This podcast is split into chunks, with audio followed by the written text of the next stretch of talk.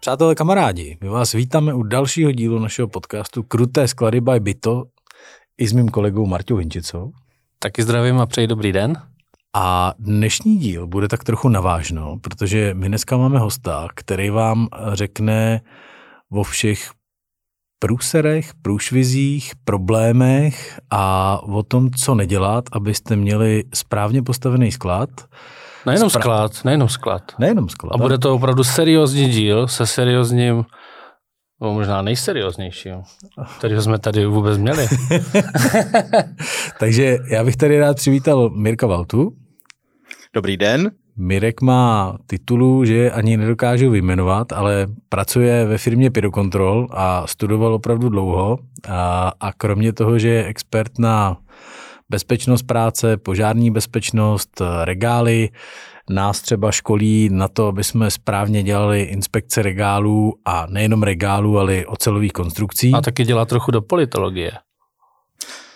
Trochu. Já si myslím, že to není otázkou toho, že, že bych dělal do politologie. Já si myslím, že ten můj obor jako prevence rizik, vzhledem k tomu, že je multidisciplinární, průřezový, prochází vlastně několika obory, strojírenstvím, elektro, v podstatě i lidský faktor, to je právě ta sociologie, psychologie, kde já musím mít alespoň základní přehled. Já nejdu úplně do hloubky každého z těch oborů, ale například ve strojírenství, tak tam ocelové konstrukce, regály a tak dále, tak tam mám bakalářský titul, takže z tohohle hlediska tam mám i nějakou akademickou úroveň se štemplem.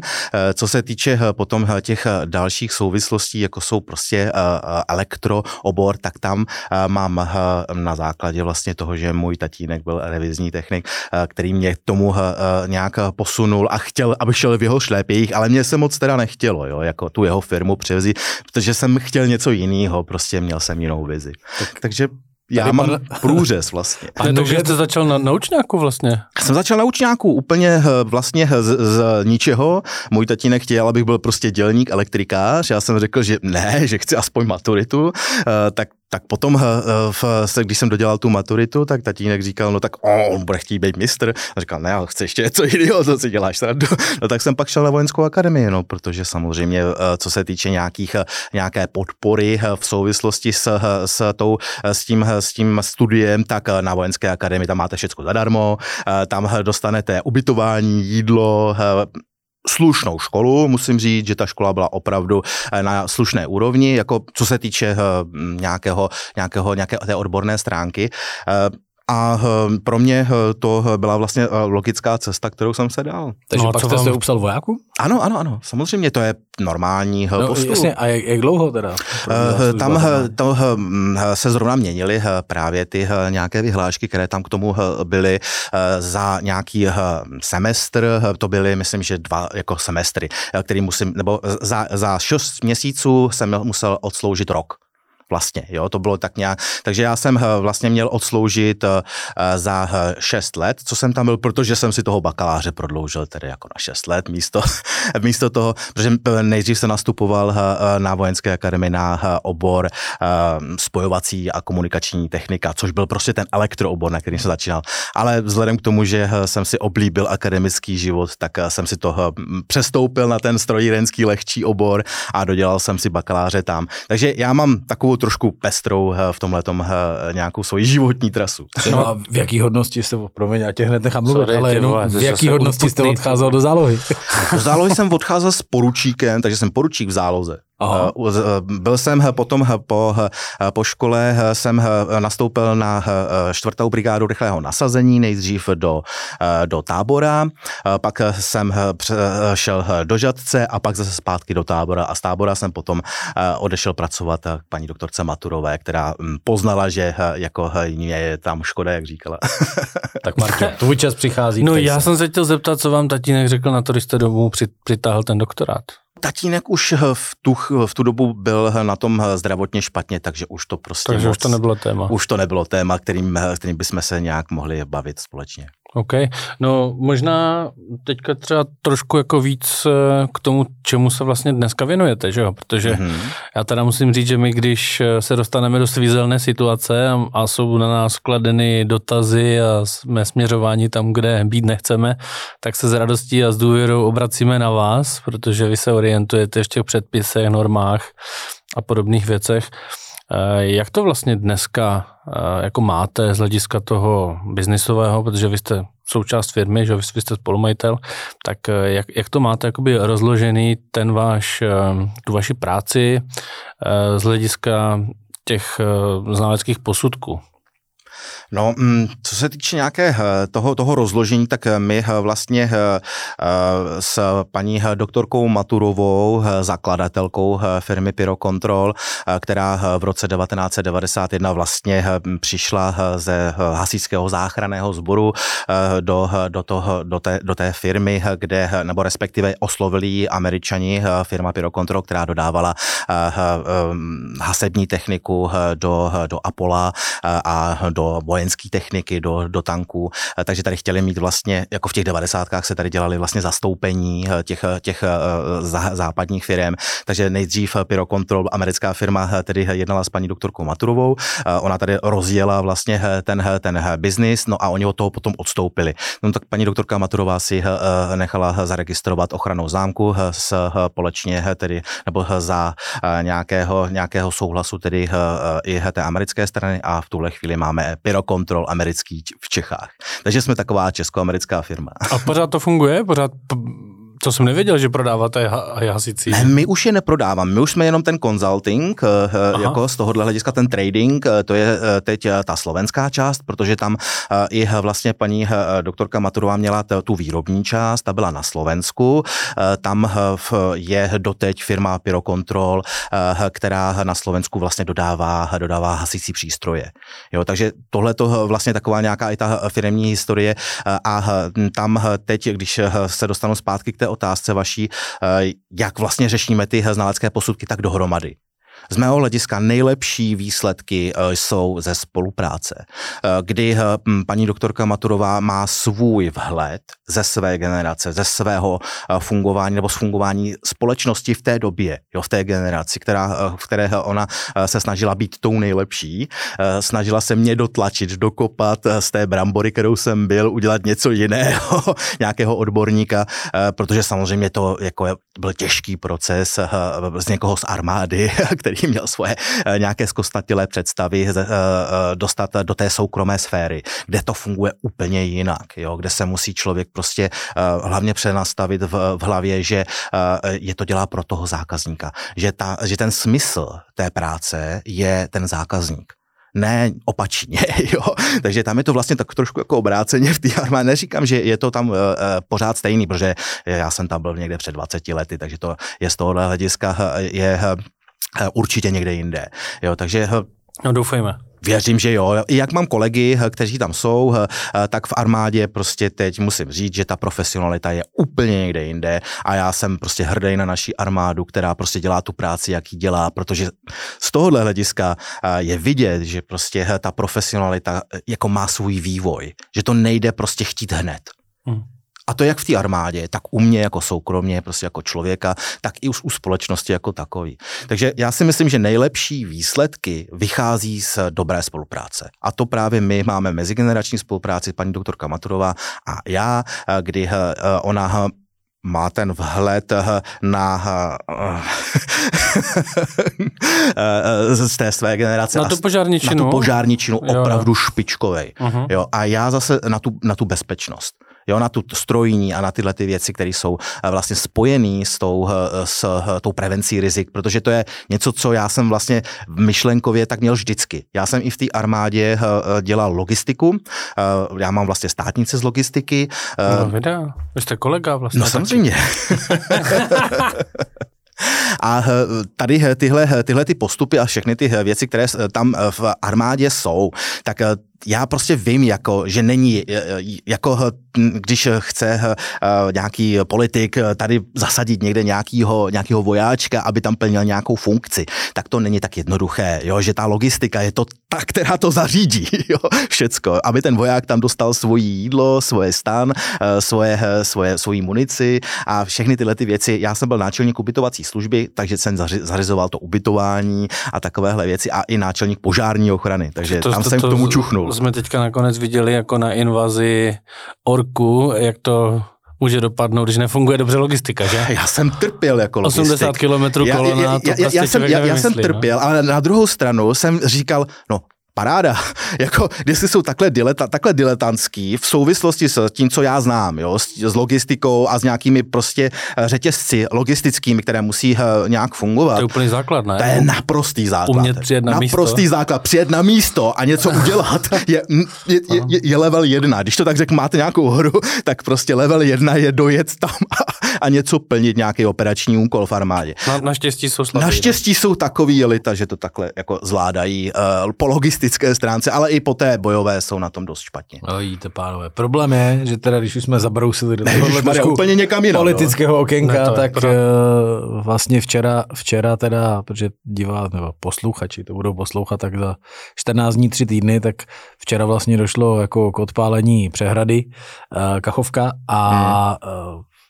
mě, co na tom vlastně nejvíc fascinuje, tak když se na to člověk podívá fakt jako trošku jako z vrchu, a, tak si říkám, kde je teda a jako na co my máme O S N a, a všechny tyhle ty orgány, když prostě zuba, tady se fakt stane jako zuba, a, o, o tom, že Putin je zrůda, jako bezpáteřní, se asi my tady zrovna nemusíme bavit, ale prostě když se stane tohle, tak už by tam fakt měli být a, asi ne na to, ale možná nějaký jako modrý přilby nebo někdo, kdo to tam bude jako držet na úzdě a to se jako zdaleka neděje, takže spíš jako já si třeba kladu otázku, co, co dál se ještě jako musí stát, aby teda někdo začal konat, protože z mýho pohledu už by se tady Vladimír Vladimírovič neměl podívat z Moskvy jako do konce svého bídného života a, a je to prostě skřet a hajzlík. No. Přesně. To je celý. No, proto to musí řešit profíci, kteří nemají takovýhle prostě emoční zás, jako zátěž, že jo. Ta emoční zátěž je na škodu mimochodem, jo, v jakékoliv situaci, když vlastně je tam nějaká, nějaká emoční podbarvení u těch profíků třeba v armádě, tak tam je to vidět. Jo, že prostě ti speciálové, právě třeba ze čtvrté brigády rychlého nasazení, tak ti, kteří jsou jako ti v tom, v tom v nějakém té, té bojové jednotce, tak ty vlastně musí být ti specialisté, kteří jsou vlastně na, na, tu, konkrétní, na tu konkrétní situaci trénovaní tak, aby byli vydrilovaní. Jo, ten drill vlastně z vás tu emoci dostane. Ne, ne, že by z vás udělal něco jiného než člověka, ale částečně v tom mozku se předělají dráhy. Mm. Jo, tím drillem. Jo. Proto ten voják myslí jinak. Jasně. Jo, to my civilové, je to, je to... já už jsem civil. Jo, já mám taky emoce v tomhle ohledu neprofesionální, jo, ale vím, jaký je rozdíl mezi mnou jako civilem a tím profíkem, který to opravdu musí dělat na úplně jiné úrovni. Jako je to logické, že když si člověk jako uvědomí, když se v běžném životě, jo, dostanete do nějaké jako nepříjemné situace, do nějakého konfliktu, jo, kdy třeba chcete, já nevím, nechat vyčistit dvě firemní auta na parkovišti před naší kancelářskou budovou a pak prostě jako přijde nějaký facility manager s vlajkou samozřejmě na vestě a je chytrý jak rádio, no tak tady chudák Michal tomu bouchnu sazet a to prostě ne, nebylo v klidu. To nebylo bez emocí, to se musí já říct takhle. Já to jako naprosto chápu, proto taky říkám, že, bych, že už jsem civil, protože já bych reagoval podobně a jako nejsem na to nějak zvlášť hrdý, jo? Že by to bylo něco, co bych prostě jako u sebe jako chtěl, to ne. Je to něco, co prostě je přirozenost, lidská přirozenost, ty emoce máme všichni, je to otázkou toho, že po, samozřejmě se můžeme snažit s těma emocema nějak pracovat v souvislosti s, s tou dobou, v které žijeme, tak abychom prostě jako byli lepší vlastně v souvislosti s nějakými svými, řekněme, slabými stránkami, které máme každý, to, to se nedá prostě nic dělat. Ale prostě co se týče toho, toho výbuchnutí sazí, tak já si nemyslím, že to je slabá stránka. No tam, tam bylo zajímavý, když na to Martin tak hezky narazil, že já jsem věděl, že to jako vytáhne, tak on mi pak říkal... konečně na něho mám nějaké kompro. Říkal, prej, ty vole, já tě znám deset let a takhle vytočenýho jsem tě v životě neviděl. Ale mě to... na tom vlastně vytočilo jako nejvíc to, že hmm. jako... ten pán vlastně nehledal jako způsoby. Jo? On hledal, hledal důvody, důvody jako, proč to nejde. A pak ještě to jako vygradovalo tím, kdy já jsem mu říkal, říkám, vy se chováte jako pitomec. A on říkal, pane, vy jste mě urazil, vy jste řekl, že jsem pitomec. Já jsem říkal, ne, to já jsem vůbec neřekl, to jste řekl teďka vy. Já jsem jenom řekl, že se tak chováte. Byla to trochu groteska. No ale tak to, tak to prostě je, no. Jako, jakmile se do tohohle toho pustíte, do té vlastně výchovy, vy jste se spustili do jakési edukační činnosti v té v tu chvíli, jste se jal edukovat chudáka domorodce a tam, tam nastal právě ten trošku problém v té komunikační bariéře, že? Házel jsem perly sviním. Ano, ano, ano. A slyšel jste, jak chroupali, že? Jo, jo, jo. No. To je právě ono. Ta zbytečnost té činnosti je něco, co mě právě jako na tom štve. Ono to není zbytečný. Jo, to je evolučně daná věc, protože každý prostě má nějaký svůj osobní prostor a když mu do toho osobního prostoru někdo nějak vstoupí, tak má prostě jako potřebu ho hájit. Hmm. Teď jde o to, že ten osobní prostor je něco jiného v nějakých kmenů, jo, lovců a sběračů a něco jiného tady v civilizaci, jo, kde jsme si vymysleli prostě nějaké virtuální koncepty, které nás mají vlastně zaprvé ochránit před medvědy, jo, před riziky, které jsou někde v přírodě, před povětrnostními vlivy a tak dále. Všechno tohle to je prostě naše pohodlnost, jo, naše civilizační prostě snahy. A tady to chce trošičku přemýšlet dopředu. Hmm. A to je něco, co, na čem je postavený můj obor prevence rizik. Přemýšlet, analyzovat příčiny, jako mám nějakou událost, teď se něco stalo a já musím, nebo chci analyzovat, protože je to můj obor, já už si ani nemůžu pomoct, mám prostě deformaci. Prostě kouknu na to a vidím nějakou příčinou souvislost a říkám si, no to přece nemůže být tak blbý. Jo. A podívám se na to znova, šup, na druhý pohled to přece nemůže být tak blbý. A na ten třetí pohled většinou se požádám o nějakou, nějakou konzultaci někoho jiného, že jsem asi jako někdo něco přehlédl, třeba v nějaké znalecké činnosti, třeba paní doktorka Maturová. A pokud i ona vidí to samé, co já, no tak jsme dospěli k názoru, že je to tak blbý. Že je to tak blbý, prostě. Že je to tak blbý, že někdo prostě něco nedomyslel, že někdo prostě opravdu lidský faktor selhal, jako osmdesát procent případů selhává lidský faktor. Prostě. A když teda teďka skočím trošku, že jste mi takhle nahrál jako na tu otázku toho prevence rizik a té bezpečnosti. Vy jste říkal, že v tom biznisu, nebo že jste před dvaceti lety někdy zhruba odešel z té armády a začal jste se pohybovat v tomhletom biznisu. V čem vidíte jako takový ty největší rozdíly v tom, když jste před dvaceti lety začal, co, co se jako řešilo u těch firem a co se řeší dneska? Protože já si myslím, že z hlediska jako prevence rizik, B O Z P se toho jako hodně změnilo a že jsme jako dramaticky jinde dneska. To výborně, děkuji za tu otázku, protože samozřejmě to je zásadní posun, to se nedá srovnat. Ten přístup byl na začátku ryze, ryze alibistický, formalistický, kde byla to povinnost puzerace, kterou někdo vymyslel na nás, aby nám házel klacky pod nohy, které my musíme tak pracně překračovat a vy budete tady jenom tak jako ta prevence rizik dělat tak nějak to, co chceme, abyste nám nepřekáželi. Jo? To se posunulo. Tohle se posunulo, ale taky tím, ne u všech, že jo. My v souvislosti i s tím, jak já potom vlastně jsem měl, nebo respektive na, na, na té střední jsem měl i marketing, management a takové ty podnikatelské věci, které, jsem, které se mi teďka hodně hodí, tak tam vlastně i v souvislosti potom s těmi, těmi konkrétními, teďka jsem se ztratil, no. Já jsem se zabřednul někam, kde jsem nechtěl. No ty, ty trendy, jakoby, jak to bylo před dvaceti lety, jo, jo, co jo, se jo, změnilo? Jo, jo. Příliš, říkal, příliš obšírně se na to šel, to se nestává. A tak. tak jo, jo, jo. To říká Zimmermann, že jo, to je, to je... To je mimochodem vlastnost teda géniu. A jako v první řadě je to teda neschopnost myšlenku udržet a pak teda následně ji opustit. Jo, jo, to se, na to si musím dávat opravdu pozor. Ne, ne, ne, ten, ten, ten já, já už, už jsem se chytil. Tady v podstatě na začátku zhruba před těmi sedmnácti tedy lety, přesně abych byl z roku dva tisíce osm, kdy jsem začal v tomhle oboru aktivně podnikat, nebo nějak působit spíš, pod, pod odborným vedením paní doktorky Maturové, tak musím říct, že mně se to nelíbilo. Jo? Ten pří, já, jako, jak když jsem byl v té armádě, tak mně se to nelíbilo a už od začátku jsem říkal, že takhle to nechci, že si musíme vybrat právě segment trhu, kde, ten, kde to bude fungovat jinak. Takže segmentace je dělá, dělá třeba Apple. Když se podíváte na jejich segment trhu, tak oni nepotřebují celý trh. Oni potřebují ten segment, kde prodají to, co vyrobí, za hodnotu, kterou si řeknou.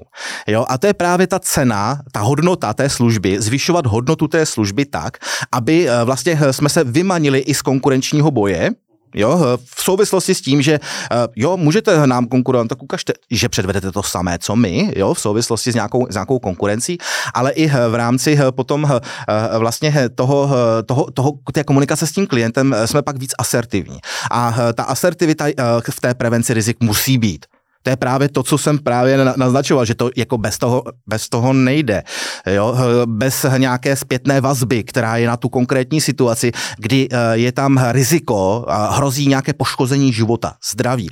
V armádě to je vlastně ten maximální, maximální prevence rizik, ochrana života lidí hmm. na tom území. To je hlavní zájem. Přesně tak. Jo, tohle to je prostě něco, co ta společnost si nastavila tak, aby fungovalo, a my vlastně jsme v rámci prevence rizik jenom na, na úrovni toho pracovně právního vztahu. Oni jsou na úrovni někde zajištění územní celistvosti a my na, na úrovni toho, aby ty lidi se mohli vrátit domů ke svým rodinám se všema prstama, se všema nohama a prostě i duševně zdraví, aby tam neměli nějaký, nějaký utrpení, anebo spíš naopak, aby jim to přinášelo benefit do života, ta, ta práce. Ne, aby je to ubíjelo. No a když to trošku přehodím jako na ten, řeknu, takový ten praktický pohled a teď, teď jako v uvozovkách vám budu trošku odporovat, ale setkáváme se s tím všichni, tak prostě takový ten pro nás jako klasický oprus. Máme nějaký kontrolní na stavbě, kde se staví nějaký regály, takže my tam musíme jít, teď si musíme vzít tu vestu, musíme si vzít ty boty pracovní, že jo, nebo aspoň nějaký špičky,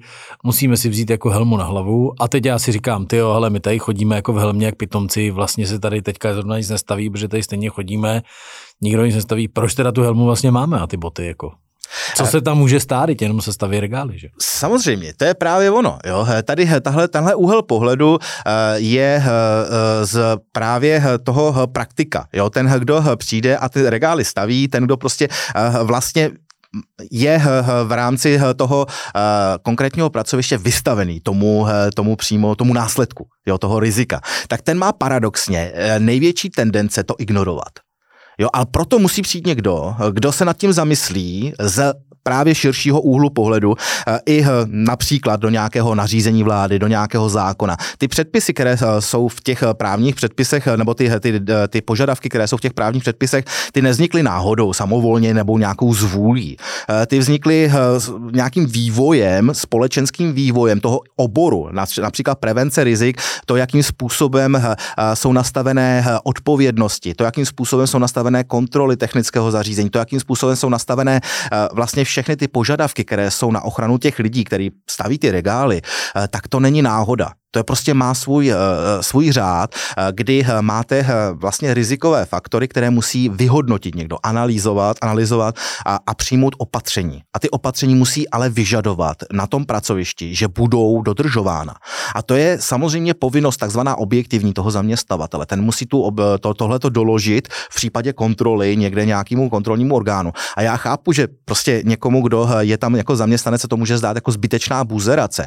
A částečně to tak třeba i být může. Jo, v souvislosti s ničím, že se nic nestalo. Ale prevence rizik je právě o tom, že my snižujeme pravděpodobnost toho, že se, když se něco stane, nějaká aktivace nějakého nebezpečí na tom konkrétním místě a čase, takže to nebude mít ty následky nejhoršího charakteru. Ty, Proto máte přilbu, že když se cokoliv stane, někde něco cokoliv spadne, nejde to vyloučit, nula ani sto neexistuje v našem oboru, jsou to prostě extrémy a v tomhle ohledu ty extrémy, když někdo by u nás, po nás třeba u soudu chtěl, jako právníci to chtějí pravidelně, když bude všechno tohle ty opatření splně, nemůžete vyloučit, že by se to stalo? Ne. Nemůžu, protože to prostě nejde. Jo, protože takhle to nefunguje samozřejmě. Ten náš obor je zase jenom nějaký model reality. Všechno je model. To, co vytváříme my, lidé, je model toho, jo, jo. co je. Tak říkají pojišťováci, že jo, pojistku si uzavíráte proto, aby se vám nic nestalo, že jo. Ne, aby přišlo plnění z pojišťovny, že jo, tak je to stejně. A potom z vašeho pohledu zase, jako na, naopak, jak se třeba bránit, teď máme jednu taky takovou jako prima stavbu, nebudu ji schválně jmenovat, ale tak tam je takový dost nepříjemný bezpečák, který samozřejmě vyžaduje všechny přilby, boty a tak, což je jako správný, to já nerozporuju. No ale co si potom máte vyslet takhle, když vás tam jako přijde vynadat, že nemáte boty a on tam přijde a sám to nemá taky, že jo? Naprosto nepřijatelné. To je neprofesionální přístup, nemůžete vyžadovat něco, co sám neuk- nepředvádíte. To nejde. To prostě je naprosto, naprosto amatérismus a takovýhle jako amatérismus já osobně bych netoleroval. Přesně, jako... tohle mu pustíme, Michale. Jo? To je prostě něco, co se nesmí. Jo, to říkám na každém kurzu u školitelů. Jo, třeba školitel, instruktor vozíku, obsluh vozíku. Tady ten člověk, který bude něco říkat, že se má nějak dělat, jo, nějaká, nebo dokonce i vymáhat, kontrolovat, teda ten vedoucí, který to má na starosti, teda v tomhle případě ten bezpečák, tak a bude dělat něco jako jinýho, pravý opak, no tak co, co dá za zprávu, za informaci? Ne ta slova.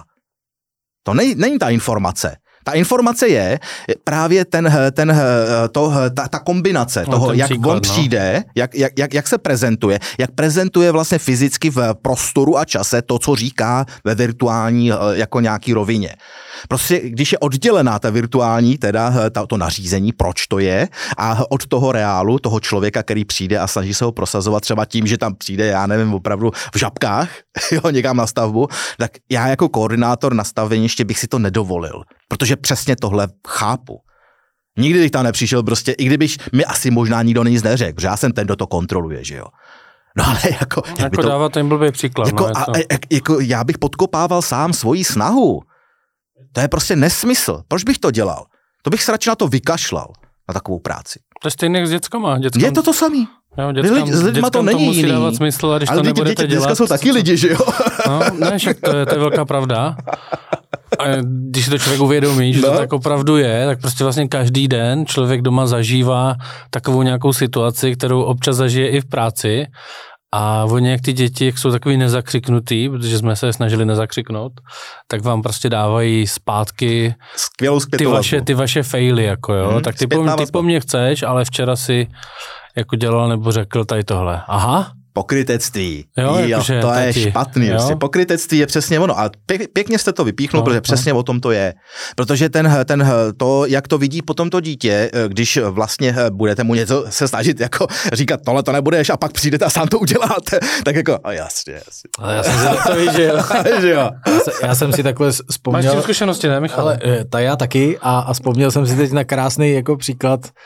Ten mám bude jako zase blízký z toho politického hlediska, protože takhle mám jako bývalou učitelku angličtiny a, a tak máme ty společné názory tady na, na pana konfidenta Babiše a tak a, a tak jsme si říkali, jak ty věci jako nekupujeme, že jo, přestože člověk dřív měl rád Jesenku, tak prostě dneska už si jako nekoupí a tak a ona říkala, že měla jedinou výjimku, že kupovala z Penamu nějaký taky ten velký toustový chleba, ten americký, ne, a že jednou její manžel říká, hele, když ale jako si říkala, že prostě bojkot, tak jako proč ne bojkot i včetně toho chleba? A ona říká, no a víš, tady ten je prostě dobrý jako a jiný jako tam není ta alternativa a to, tak tady v tom jako uděláme výjimku a on, že se na ní takhle podíval a říkal, ale to je pokrytectví, Vladěnko.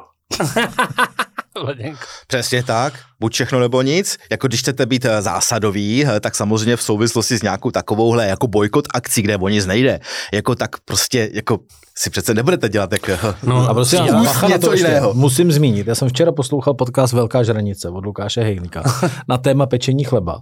Kdybyste to náhodou nevěděli, jako tak Penam nebo Andrej a ten koncern, který mu nepatří, tak se snaží jako vytvářet dojem, že mají řemeslnou pekárnu a prodávají to pod značkou Baker Street, takže nekupujte Baker Street, je to hnusný a no, děkuji za tip, no.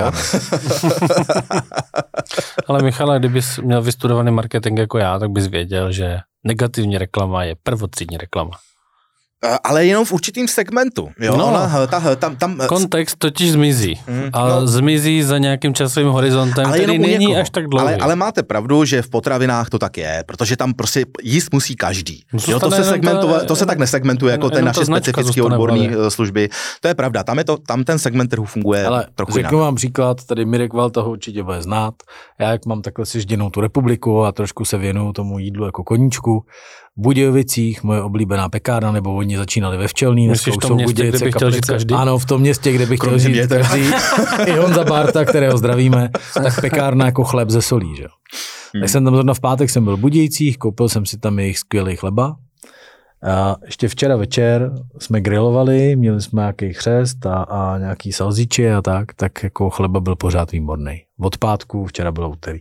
Jo, takže prostě, a to je rozdíl mezi tím, když si budete koupit jako průmyslovou srajdu. Neříkej od koho. A nebo si koupíte, nebudu říkat vůbec od koho, viď Andrej, a nebo si koupíte kvalitní chleba prostě v řemeslné pekárně. Jasně, stojí víc, musíte zaplatit tu lidskou práci, ale ten výsledek je taky mnohem lepší já a mnohem díl vydrží. Já si můžu zpátky to stočit k tomu, o čem jsme se bavili, a to je jako dělat to pořádně. A teďka mě zajímá, jestli si nemyslíte, že tady ty naše instituce, řekněme takovou tu evropskou legislativu, ty normy a některé ty věci, jako nedělají pořádně až příliš, jo? Protože my, jak máme ten přesah, jak máme ty dcery jako na západ od nás a když se spolu bavíme v rámci norem, co je vyžadováno třeba na, já nevím, síly, na, na zábradlí, co je vyžadováno v rámci statických kalkulací a různých takovýchhle věcí v rámci konstrukcí a taky, co nám dodavatelé běžně jakoby naceňují nebo měli tendenci naceňovat pro naše podmínky, bylo v našich podmínkách nevyhovující, protože u nás, my tomu národní, říkáme národní papeštější než papež, v některých ohledech, my máme ten dojem, nebo zavnímali jsme, že to prostě u nás je vždycky jako trošku komplikovaný, trošku problém a nedávno běžel docela zajímavý, eh, zajímavý pořad právě eh, z kolaudace Kavčích hor, kde seděli soudruzi, tenkrát ještě za komunistů a v podstatě tam nějak plísnili toho hasiče, že jim tam dělali jako peklo kvůli nějakým protipožárním dveřím, který tehdejší jako firma dodávající dveře do Německa neuměla vyrobit, mm-hmm. přičemž v Německu byli plně úplně v pohodě, ale v Česku si vymysleli lepší normu, která prostě jako už, jo, jakože jestli takovýhle věci, jestli se setkáváte s nějakým takovým prasopsem, kočkopsem. To je neustále, uh, to je, to je ta kvalita prostě legislativní procesu zase vychází z nějakých, z nějakých prostě kvalit těch lidí, který je prostě jako se snaží vytvořit ten, ten, ten předpis a pak kvality těch kontrolních orgánů. Tak, zase, jako to, to máte ono. Prostě, to je jedno z druhých. A když tam selhává ten systém, jo, kdy jim vlastně jako některým tedy, musím říct, jako na té harmonizaci těch evropských předpisů za stolik nezáleží a pak to všechno dělají na poslední chvíli a namrskají to tam pak během jednoho měsíce na poslední chvíli opravdu bez, bez ladu a skladu, což je opravdu dost běžná věc a já jsem z toho naprosto jako, jako iritován, protože mě to jako člověku, který s těma předpisama pak musí pracovat, značně komplikuje život. Ještě. A je to něco, co jako není, není opravdu dobrý, dobrá vizitka legislativního procesu a myslím si, že by se měl opravdu stát trošičku učit od té soukromé sféry, ne trošičku, hodně učit od soukromé sféry, jak pracovat tak, aby to mělo smysl. Mm. Ten Přesný. Smysl je podstatný. Ten legislativní proces má zásadní smysl pro naši společnost. My potřebujeme pravidla, ale no. potřebujeme pravidla, která budou pravidla a ne chaos. No jistě. Jak když to bude přidávat se, některé věci jsou třeba i kontra proti sobě, no jo, v některých normách. Jo. A to jenom proto, že si nedali tu práci, aby tu konkrétní normu třeba zrušili. Jo, příkladů je celá řada. Teď zrovna děláme na, společně s, s Univerzitou Karlovou na vlastně nějakém stanovisku, respektive jsem zadal jim stanovisko, aby dali k tomu, jak, jak se staví vlastně k harmonizačnímu procesu těch evropských norem, kdy například pro regálie Č S N patnáct šest set dvacet, která je dosud v angličtině, teda nevím, jestli jsem nekontroloval jsem to teda v posledních posledních pěti dnech, ale pokud za posledních pět dnů nevyšla ta nová česká Č S N patnáct šest set dvacet, tak je pořád v angličtině, což tak bylo i vlastně z Č S N patnáct pět set dvanáct, což je zase norma pro výrobce regálů, kde to bylo taky rok vlastně v angličtině a bylo to je takové jako mm, problematické právní, právní prostředí. Takže jsme si zadali stanovisko, jestli je možné v našem právním prostředí, kde je vlastně úřední jazyk čeština, vlastně vyžadovat vůbec normu, která je v angličtině. Jo, prostě nějak, jako ať nám to vysvětlí nám lajkům, hmm. kteří nejsou v právním tak oboru nějak jako fundovaní a já pak tohle to samozřejmě zveřejním na našich stránkách a hmm. můžu se o to opírat, jako o nějaký výklad, nějaké autority. Nám to tady někdo zmiňoval, tak jste mluvil o tom legislativním procesu, tak všichni víme, jak tady sedíme asi, jak dlouho třeba tady trvá jenom jako pro nějaký běžné nemovitosti, teď myslím jako ty industriální, vyřídit stavební povolení nebo se někam jako dostat a pohnout. A pak je tady samozřejmě velmi jako nejednoznačný stanoviska hasičů k tomu a tak, to znamená takový to prostě, když to s někým řešíte, tak přesně ten vám řekne, hele v plzeňským kraji, hm, to bude těžký, jako a teďhle jako v jihočeským to je lepší a v Brně, no tam je zase tenhle, ten zase záleží, jako, kdo to dostane. To, to je pes na tohle a, a no a do toho, do toho jde proti tomu ještě to, že potom třeba se dozvíte, jak to chodí jako třeba zrovna v tom Německu, no a tam vám řeknou, že jako na začátku ten hasič jako přijde za tou firmou. A tak jako partner se s nima pobaví o tom, jako co tam vlastně chtějí dělat, jak to chtějí dělat. A na základě toho jim najde nějaký, jako, nebo společně s nima hledá řešení, které bude stát jako co nejméně peněz. A tak, aby to bylo funkční, aby jeho to uspokojilo, nebo respektive ne jeho, ale ty předpisy, které tam mají. Ale zároveň ta firma jako si na to nemusela brát jako dalších šest úvěrů, protože bude muset postavit jako nádrž na sprinklery, sprinklery a E P S ku, já nevím, všechno ostatní. A, a to si myslím, že tady se neděje. Jo? Tady občas jako, nebo já aspoň mám ten pocit, a Martin to tady minule potvrzoval, že někdy je to tak, že prostě, a teď nechci jako nikoho nařknout, jo, ale že...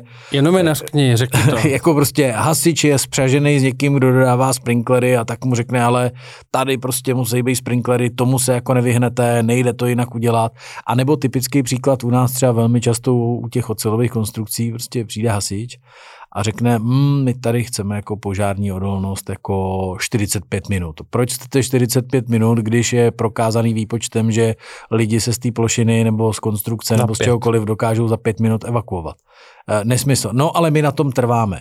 Jo, a, a to Jestli je vám prostě... to není schopen jako líp vysvětlit, jako ne, o, není, o, o, o, vyargumentovat, není. Tak je to škoda, protože samozřejmě argumentace na to by byla, jo, jako z hlediska prevence rizik, ale jde čistě o to, že ten orgán, ten hasič, má podle vyhlášky dvě stě čtyřicet šest roku dva tisíce jedna sbírky právo určovat konkrétní podmínky požární bezpečnosti na konkrétním Největší paradox pracovišti. Je, že má sice právo určovat podmínky, ale vlastně konečný, konečná odpovědnost leží na projektantovi P B Ž, že? Zpracovateli. No to je složitější. To je do, o dost složitější, protože ten, to, ten projektant toho, toho požárně bezpečnostního řešení stavby tak musí respektovat všechny právní a ostatní předpisy a oni posuzují, jestli to udělal dobře. Okay. Jo? A oni můžou říct, udělejte to víc.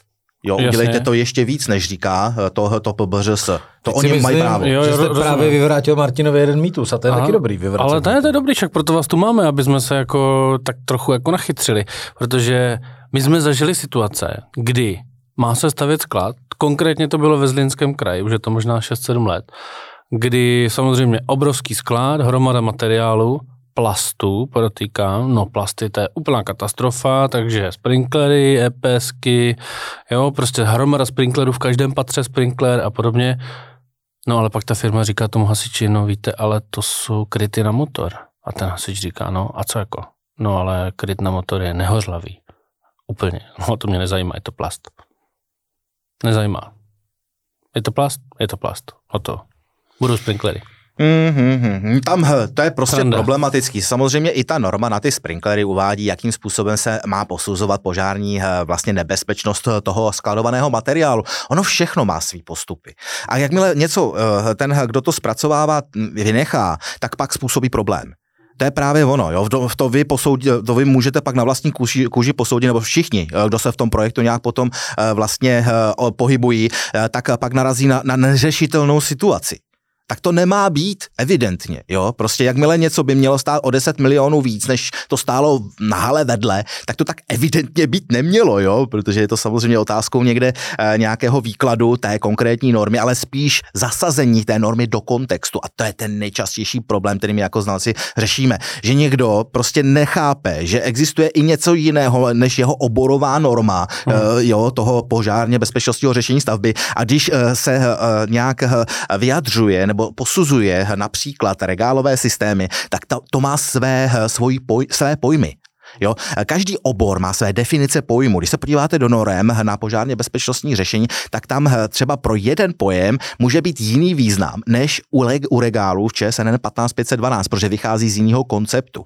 A tady z tohohle hlediska ten, ty třeba nějaké konkrétní, konkrétní ten typ těch regálů, pokud není řešený v nějaké konkrétní normě, tak se to musí právě ko, koordinovat vždycky s tím dodavatelem těch regálových systémů a koordinovat i ty požárně bezpečnostní vlastně opatření právě s těmi dodavateli té technologie. Takhle je to v Č S N patnáct šest set třicet pět uvedené a mimochodem i v té normě, která je pro, pro pro projektování vlastně toho nějakého stabilního hasícího zařízení. Takže ono vytrhnout něco z kontextu z jedné normy, říkat takhle to je, protože prostě tady mám článek sedm set dvacet dva, který říká tohle a, a ne, přesto nejde vlak, no tak to je trošku problém právě, že mi někdo musí vysvětlit ten kontext, ale to něco stojí. Jo, musí si najmout soudního znalce, který mu dá padesát tisíc za to, aby vysvětlil nějakému člověku, který dělá P B Ž S, že dělá svou práci blbě. No bohužel, to je samozřejmě škoda, která vznikla a podle nějakého občanského zákoníku se může ten, ten zadavatel toho poboře se třeba nějak snažit refundovat to podle nějakého občanského zákoníku, paragrafu pět, paragrafu dva tisíce devět set padesát občanského zákoníku, ale to je všechno otázkou potom nějakého řešení následků. Něco, my řešíme prevenci, aby se to nestalo. Jo, aby jsme se prostě všichni zabývali jenom tím, co nás baví, tou prací, která prostě je v souvislosti s tím třeba z regály, prostě dobře postavený sklad, sklad, dobře postavený regály, to je radost se podívat. Já to tak vnímám. Prostě. No, když je to dobře to vymyšlený, stejně. Když je to dobře vymyšlený, tak to je prostě pro mě logistika prostě jako... jako balzám pro, pro duši. Ale když je tam, vidím, že tam něco jako nefunguje, někde se tady něco sekne, tady musí někdo čekat, jo, pak je tam prostě úzká ulička pro ten třeba nějaký vozík, který tam prostě se musí pohybovat a tak dále, tak to už vidím, že jsou to úzký hrdla, jo, ty bottlenecky, které tam prostě se mají co nejvíce eliminovat. Ale když se podíváte na, to, na, na, na, ten, na, na ten projekt, který, na kterém vy budete třeba participovat na začátku, tak vy říkáte paráda, teď, teď to dáme dohromady, jo, se, ale když vám pak do toho někdo hodí vidle na konci, když už to máte postavený, jo, kde to poboře by se mělo řešit v průběhu, jo, někde na začátku, aby se to právě vykomunikovalo a ne, aby vznikla právě nějaká třeba škoda.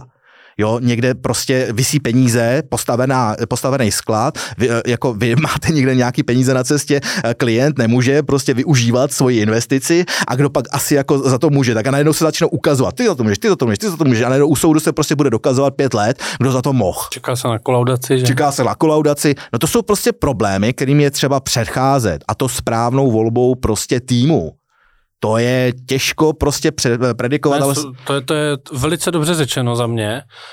Um, co my tady tak vnímáme, a je to teda lepší a lepší, že spousta lidí má jakoby fakt jako naivní představy. Jo? Myslí si, že všechno jde jako snadno, rychle, že si to vymyslejí sami, že na tom nic není. A jak je vlastně tady, ta, tady, tady ty normy, předpisy a ty jednotlivé obory, jak jsou vlastně dost jako komplexní, tak je to fakt problém, aby si to člověk udělal sám. A já jsem teda chtěl říct ještě jednu věc. Je trochu škoda, že se ty normy jako mezi těmi obory opravdu neřeší z nějakého jako vyššího pohledu, jo, kde vlastně jsou ty přesahy, že se ty normy navzájem ovlivňují. A že když se mění, jak jste, jak jste správně říkal, že se někde něco mění, takže to má konsekvence prostě do jiných oborů. Jo. A takovýhle jakoby to tady prostě není a že se tady vlastně vytváří ty obory na jednotlivých jako úrovních nebo v jednotlivých odvětvích v rámci toho aparátu, tak nějak samovolně, jo, a ani na sebe tolik neberou třeba ohledy. Výborná zpětná vazba, kterou doufám si poslechne někdo, kdo ten systém prostě jako může parametricky upravovat. Hmm. Protože přesně takhle si představuji, že by to mělo fungovat, že, v té státní správě. Ale kdo jiný jim má tu zpětnou vazbu dát než my? Takže prostě holt se musíme ozvat. Co nám zbývá? Musíme se ozvat. Přesně. Musíme se ozvat. A když teďka teda trošku odbočíme zase z těch vážných témat, protože tady Martin teďka kladl další otázku, tak už jsem si připadal skoro, že jsem u Václava Moravce. Úplně už mi tady začala tepat žilka. Když se Mirek Valta potřebuje odreagovat po své náročné práci, jak teda odpočívá? To je různý, to je různý. Já mám rád třeba hry, PlayStation pět, to je moje oblíbené zařízení. Nejoblíbenější hra? Nejoblíbenější, dohrál jsem už po druhý, teda teďka uh, Hogwarts Legends se jmenovalo, teda... Uh, to Harry Potter? Harry Potter, tak, Harry Potter svět, moc se mi to líbilo, tam se dá lítat, ta, ta postava se vyvíjí, vlastně jo. můžete ji můžete ji částečně to upravovat. Interakce, nějaká... nějaká interakce tam je, ale je to spíš prostě takový jednodušší, no, jako na odreagování mi přijde teda. Tak proto se mi líbí takovýhle, kde, kde se dá třeba lítat, jo, prostě to je nějaký ten volnější pohyb, něco, co v reálu není, mi poskytne té mysli trošičku jako, jako větší nádelet, který bych potřeboval v tu chvíli prostě a vím, že ho nemám. No, tak když si prostě nevíte rady, tak no, si jdete prostě, zalítat prostě do, zalítat, do, do, do Bradavic. Jo, třeba, jo, jo. A to je náhodou geniální, prostě geniálně vymyšlený, protože tam jsou prostě i ty uh, různý kouzla, ono to tam funguje, prostě mají to dobře vymyšlený, jo, různý komba a tak, takže jako se dá vymyslet prostě jako jak nejrychleji, nejefektivněji si nastaví. Že to moje i na Xboxu, to by se dětem líbilo. To jako, ale díky za ty. Vy nemáte kouzelnou knihu? Co to je? No, na PlayStationu dřív byla jako kouzelná kniha a, a to bude podle mě podobný, ale prostě k PlayStationu si jako připojil kameru a teď ono to načítalo nějaký kódy z té knihy a v podstatě se ti to jako zmotňovalo někde a s tím holky, když byly menší, jak se s tím docela vyhráli. A bylo to právě... Tak to vůbec nevím, to chci. Byly to... To jste mě teďka navnadil. Byla to, byla to škola kouzel z Bradavic a pak to byly ještě nějaký jako dinosauři a to bylo fakt dobře jako udělaný, bylo to celkem vtipný, různý lektvary se tam míchaly a byla no, no, no. A tam, je, tam se právě i o zvířata staráte, jako tak kouzelní, kouzelná péče o zvířata, takový ten svět toho červy. No jo, no. Jo. Tak, tak nějak, no. A ještě něco tam máte? Nějakýho, jasně, jasně. Nějakého koně, jasně. Který vás baví? Uh, pak uh, mám rád procházky. Uh, ma, u nás v Jižních Čechách máme tu výhodu, že když prostě opravdu otevřeme okna, tak se díváme prostě do krásné přírody. To se mi tam líbí, proto jsme si vybrali Jižní Čechy právě na život, že to tam je tak krásný u Novohradských hor. Stačí opravdu uh, uh, i uh, v nějaký těžší den. Tam to známe. No. Lesovna Žofín, Lesovna Žofín, tam je to paráda. No, tam je to úžasný. Bez signálu, skvělý. No právě, e, jako s tím bez signálu máte pravdu, tam to trošku problém, když potřebuju internet do sídla firmy. To je pravda, to jsem vyřešil přes Starlink, no, takže super. Mám, se tam nainstaloval a mám dvě stě padesát uh, uh, mega. Uh, Funguje Starlink dobře? Giga teda. Pardon? Funguje to dobře, ten Starlink? No, musíte to dobře nastavit a nainstalovat. Dá to na střechu, podle instrukcí. Na, no, no, no. Ono, máte problém vlastně s tím, když tam je nějaký stínění, jo, protože vy potřebujete co nejširší výhled na vlastně oblohu, tak aby tam nebyl třeba nějaký strom nebo nějaký vedlejší barák. A kdybych barák. to měl úplně čistý? Když jsem měl úplně čistý, tak si myslím, že ono si to právě najde úplně v pohodě samo. Ono je to docela dost autonomní. Jo, ono prostě, tam nejhorší problém jsou ty nějaký stínění, jo, kde by vám to prostě část té oblohy stínilo a nebude ten signál úplný. Jo, takže pak je tam i nižší přenosovka. Rychlost jakou máte? Pa, padá, padá. E, jinak rychlost mám kolem od padesáti do těch dvou set padesáti. Jo. Protože my se, my, my se trápíme na dneska už D S L, myslím. Jo, na telefonu, protože u nás ve F C I samozřejmě není kabelovka, pane bože. No jasně, jasně, no to my máme to samý, že jo. Já jsem, já jsem tam řešil vlastně s O dva, jo, tam měli B T S ku, která prostě jakmile přišli lufťáci, že jo, tak ve čtvrtek, tak tam v Jižních Čechách, že jo, kdo jiný, že jo, tam prostě než z Prahy prostě přijedou a tak, tak nás tady máte, dobrý den a internet nula. Jo, prostě najednou, prostě najednou, zase bo na tu B T S ku se připojí xx lidí navíc a už to nezvládala, že jo, tak já jsem to s nima komunikoval O dva prostě, ne, ne, ne, plánujeme, to je jenom tady občas, jo, ale já tady žiju, no tak nechtěli, no, tak jako jsem to řešil přes T-Mobile, e, tam je to lepší, tam mám dvacet mega a musím říct, že to funguje relativně dobře a mám to vlastně v kombinaci. Jo, s tím Starlinkem dohromady, pozval jsem si ajťáka, který mi vlastně udělal přepínání mezi těma dvěma, mezi těma dvěma připojeníma. Právě kvůli tomu, že když je třeba zamračeno, tak vám to může klesnout i na nulu, ten Starlink. Jo, když je hodně, jako třeba bouřka nebo něco, ale ten... ten terestrický T-Mobile vám to může vykrýt, jo, do nějaké té, do nějaké té míry. Takže já to mám, jakmile to klesne, jo. A ten T-Mobile normálně na, ka- na no, kabelu? No, no, ten jako... mám, ten mám přes jejich, ten internet Air, jo. Jo, jo tak to je taky jakože. To je prostě taky přes vzduch, jo, žádný kabel, jo, protože tam u nás kabely vůbec, jako. No tak, tak to my máme aspoň ten telefonní kabel. To, jak, to máte dobrý, přes telefonní kabel aspoň to něco. To my taky nemáme. No tak Michale, ty bydlíš ve vesnici, kde je dvě stě baráků. No a pozor, tam jde optický kabel, akorát u nás v naší lokalitě baráků, to je velké město. Co my máme, pak máme pět, šest, sedm. Ne, ne, ne, jako tak deset, řekněme. Tak je to, to malá, jsou, malá, malá, malá vesnička, Valkov. Deset domů není deset, vesnička, patnáct domů, ne? To je nějaká osada. No, je to taková osada, jakoby, spíš. Tak hospoda tam není, ne? Obydlená zatáčka. Ani hospoda tam není. Pivotočí soused v garáži. Ne, ne, ne, tam, jako do hospody se jde dva kilometry buď do Slavče, nebo, nebo do Číškrajíc kousek vedle, takže jako ono, to je všech, všude jako relativně kousek, že ten, ten Chvalkov je sice taková no, osada, no. Ale chodí se na tyhle ty uh, zábavy uh, do těchto těch přilehlých no, osad. Takže přátelé, jak vidíte, člověk zabývajícíma se normama je sympatický, příjemný, takže se nebojte, když budete mít problém s úředním šimlem, tak tady kolega vás z toho vyvede a ještě se u toho skvěle pobavíte. A já bych si dovolil důležitou poznámku na závěr, kterou nám Mirek říkal, asi pamatuju z toho prvního školení. Samozřejmě u něj musíte být rychlejší než ta protistrana, protože pak vám provobaďa nemůže, jo? Tak si to pamatujte. A Mirek, teda děkujeme za rozhovor a za příjemný povídání. No. Bylo mi potěšením. Mějte se. Taky, taky. Ať se vám jenom daří.